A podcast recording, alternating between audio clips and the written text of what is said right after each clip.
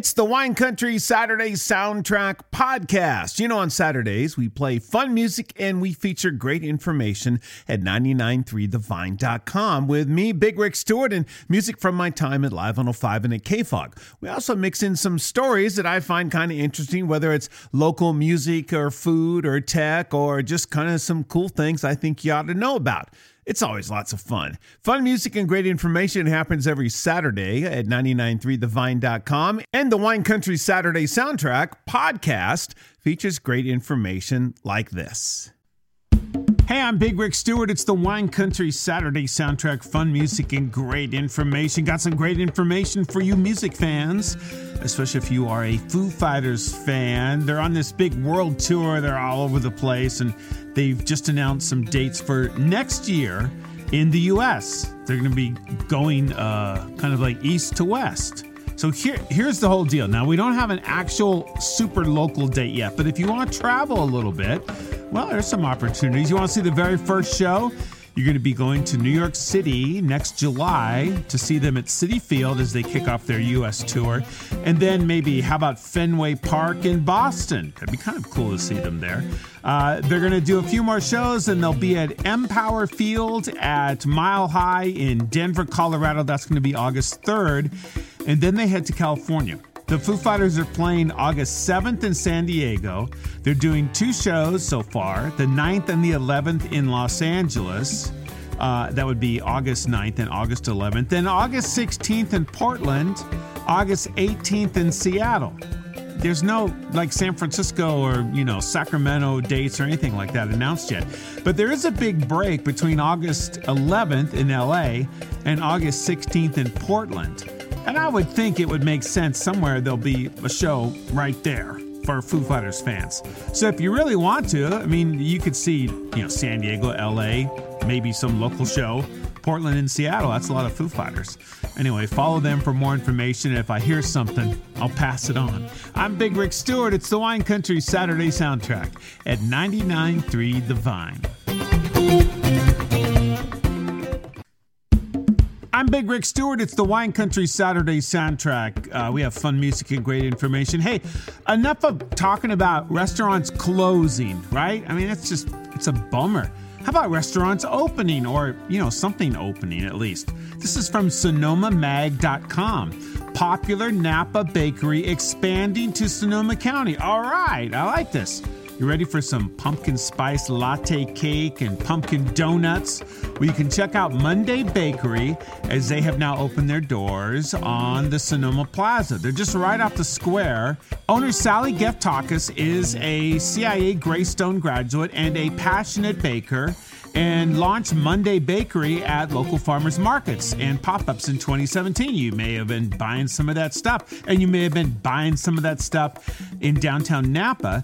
In 2019, uh, she opened up her bakery, and it's, it's all good. In fact, things have gone so well that she says, I'm absolutely thrilled to bring my dream to Sonoma. She says, I think we make some of the best croissants in the valley, and she said she owes her love of baking adventures to the Easy Bake Oven of her childhood. Ah, yes.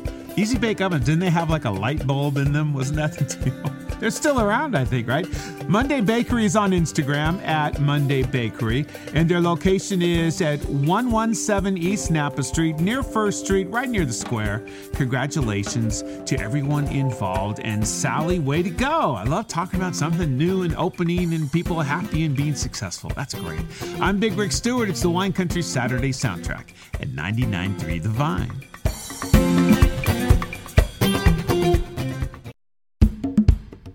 Big Rick Stewart. It's the Wine Country Saturday soundtrack. Thanks for hanging out with me today. Fun music and great information. You know, useful information. Maybe not like really important information, but I don't know. On the other hand, how to pair wine and Halloween candy could be very important information. You know, I love that like Halloween candy goes on sale. I don't know what in like July or something.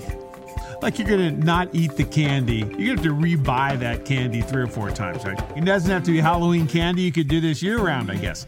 Uh, this comes to us from the very intelligent folks uh, over at Wine Enthusiast, and uh, you can follow them for more information. Fiona Adams, assistant tasting director, uh, has this little chart, and I'll, okay, I'll help you out.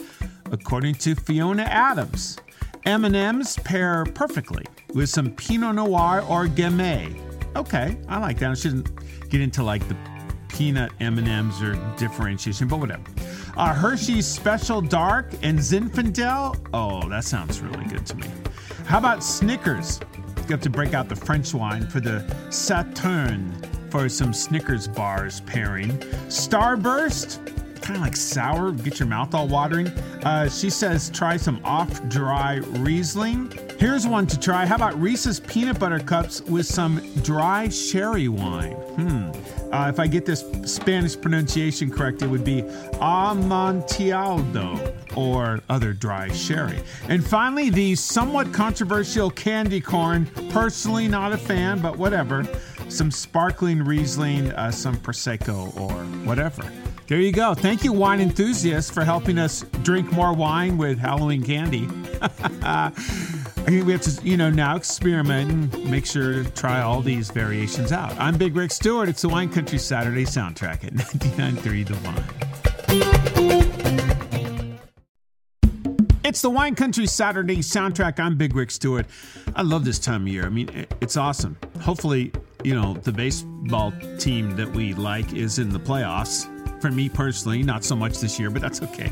But the weather is great. And it's that time between, you know, when school is back in and before the winter storms hit. So if you want to go to Tahoe, it's a great time to go to Tahoe, of course, but you can't go snow skiing yet. But when can you go snow skiing? I'm so glad you asked because I have some dates for you. Tahoe Ski Resort's anticipated opening dates for the 23 24 ski season. Are you ready? Now, that super high elevation Mount Rose, they're hoping for November 9th and Mammoth Mountain, November 10th. All right, so those are the first two on the list that I'm looking at. November 17th, you're going to be able to check out Boreal, hopefully, Heavenly, and Northstar. November 22nd, Palisades Tahoe, formerly known as Squaw Valley. And then on the 24th, Sugar Bowl. And then we start getting into December dates as we get closer to Lake Tahoe lake level. Uh, Kirkwood Mountain Resort, that is on December 1st. Sierra Tahoe the 2nd, December 7th. Diamond Peak and Tahoe Donner, December 8th. All right, so did, were any of your favorites on that list? Check out your favorites, get your passes and more.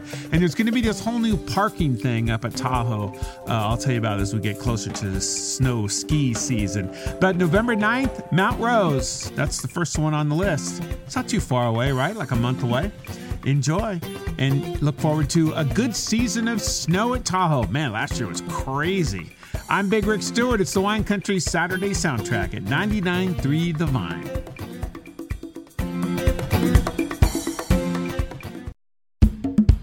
It's the Wine Country Saturday soundtrack. I'm Big Rick Stewart. I apologize in advance for two things. One, I kind of didn't realize that this whole thing was like basically an advertisement. And two, that it's disgusting. All right, so I apologize in advance. But when I first read about this, I thought, oh, that's kind of interesting. Uh, okay, and it is kind of interesting. Uh, this is from Outkick.com. They say Buffalo Bills fans will do anything quarterback Josh Allen tells them to do, even if it's completely disgusting. Yes, uh, the quarterback of the Bills, he's a really good quarterback. He's amazing. Uh, the two time Pro Bowl quarterback has teamed up with Pepsi, and they've got this new drink, and people in Buffalo, they are drinking it, and they're on social media, they're going crazy. And it's called Buffalo Pepsi. Are you ready? Now I like Pepsi. It's all good. Here's the recipe. Oh my gosh. 12 ounces of Pepsi into a glass with ice. Add one tablespoon of buffalo sauce. Oh man. Stir with a celery stick. Optional, add blue cheese crumble to the rim, you know, to make it even more disgusting. And then enjoy. And I don't know about this. Uh, they have some reviews from people online, and you've seen maybe some of the social media from this. My favorite review of this is from a fan who said, quote, surprisingly, not as bad as I was expecting. All right, so there you go. Josh Allen, good. Buffalo Bills, yeah, they're pretty good. Pepsi, good. Buffalo sauce, good. Put them all together, I don't know. What would a 49ers drink be, though? What would that be? I think like 49ers, like seafood, maybe, crab, I don't know, cioppino mixed with vodka, like something. now, now we're talking. I'm Big Rick Stewart. Hey, whatever. It's the Wine Country Saturday soundtrack at 99.3 The Vine.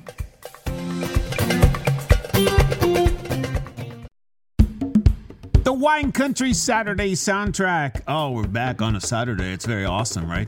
As we get into October. The best weather for uh, everybody in Northern California right, right, around here. I mean, this is always the best. October's always the best.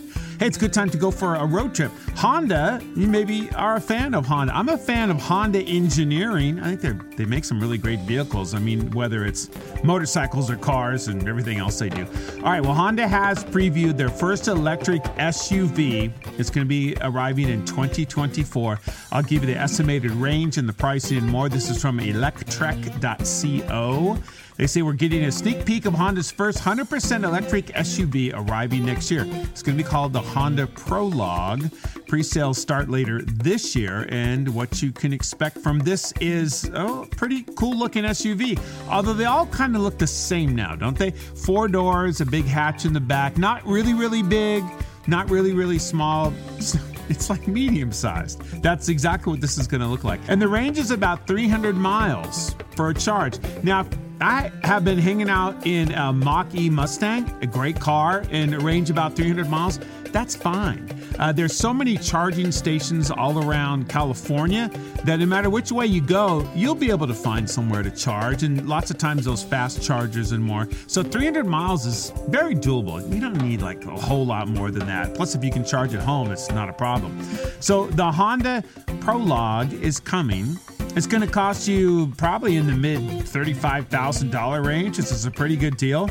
So get in line and check it out. And yeah, they'll have a few different variations as far as uh, trim levels and different technologies and more. All right, I like it. More choices, more choices, the better. I'm Big Rick Stewart. It's the Wine Country Saturday soundtrack at 99.3 The Vine.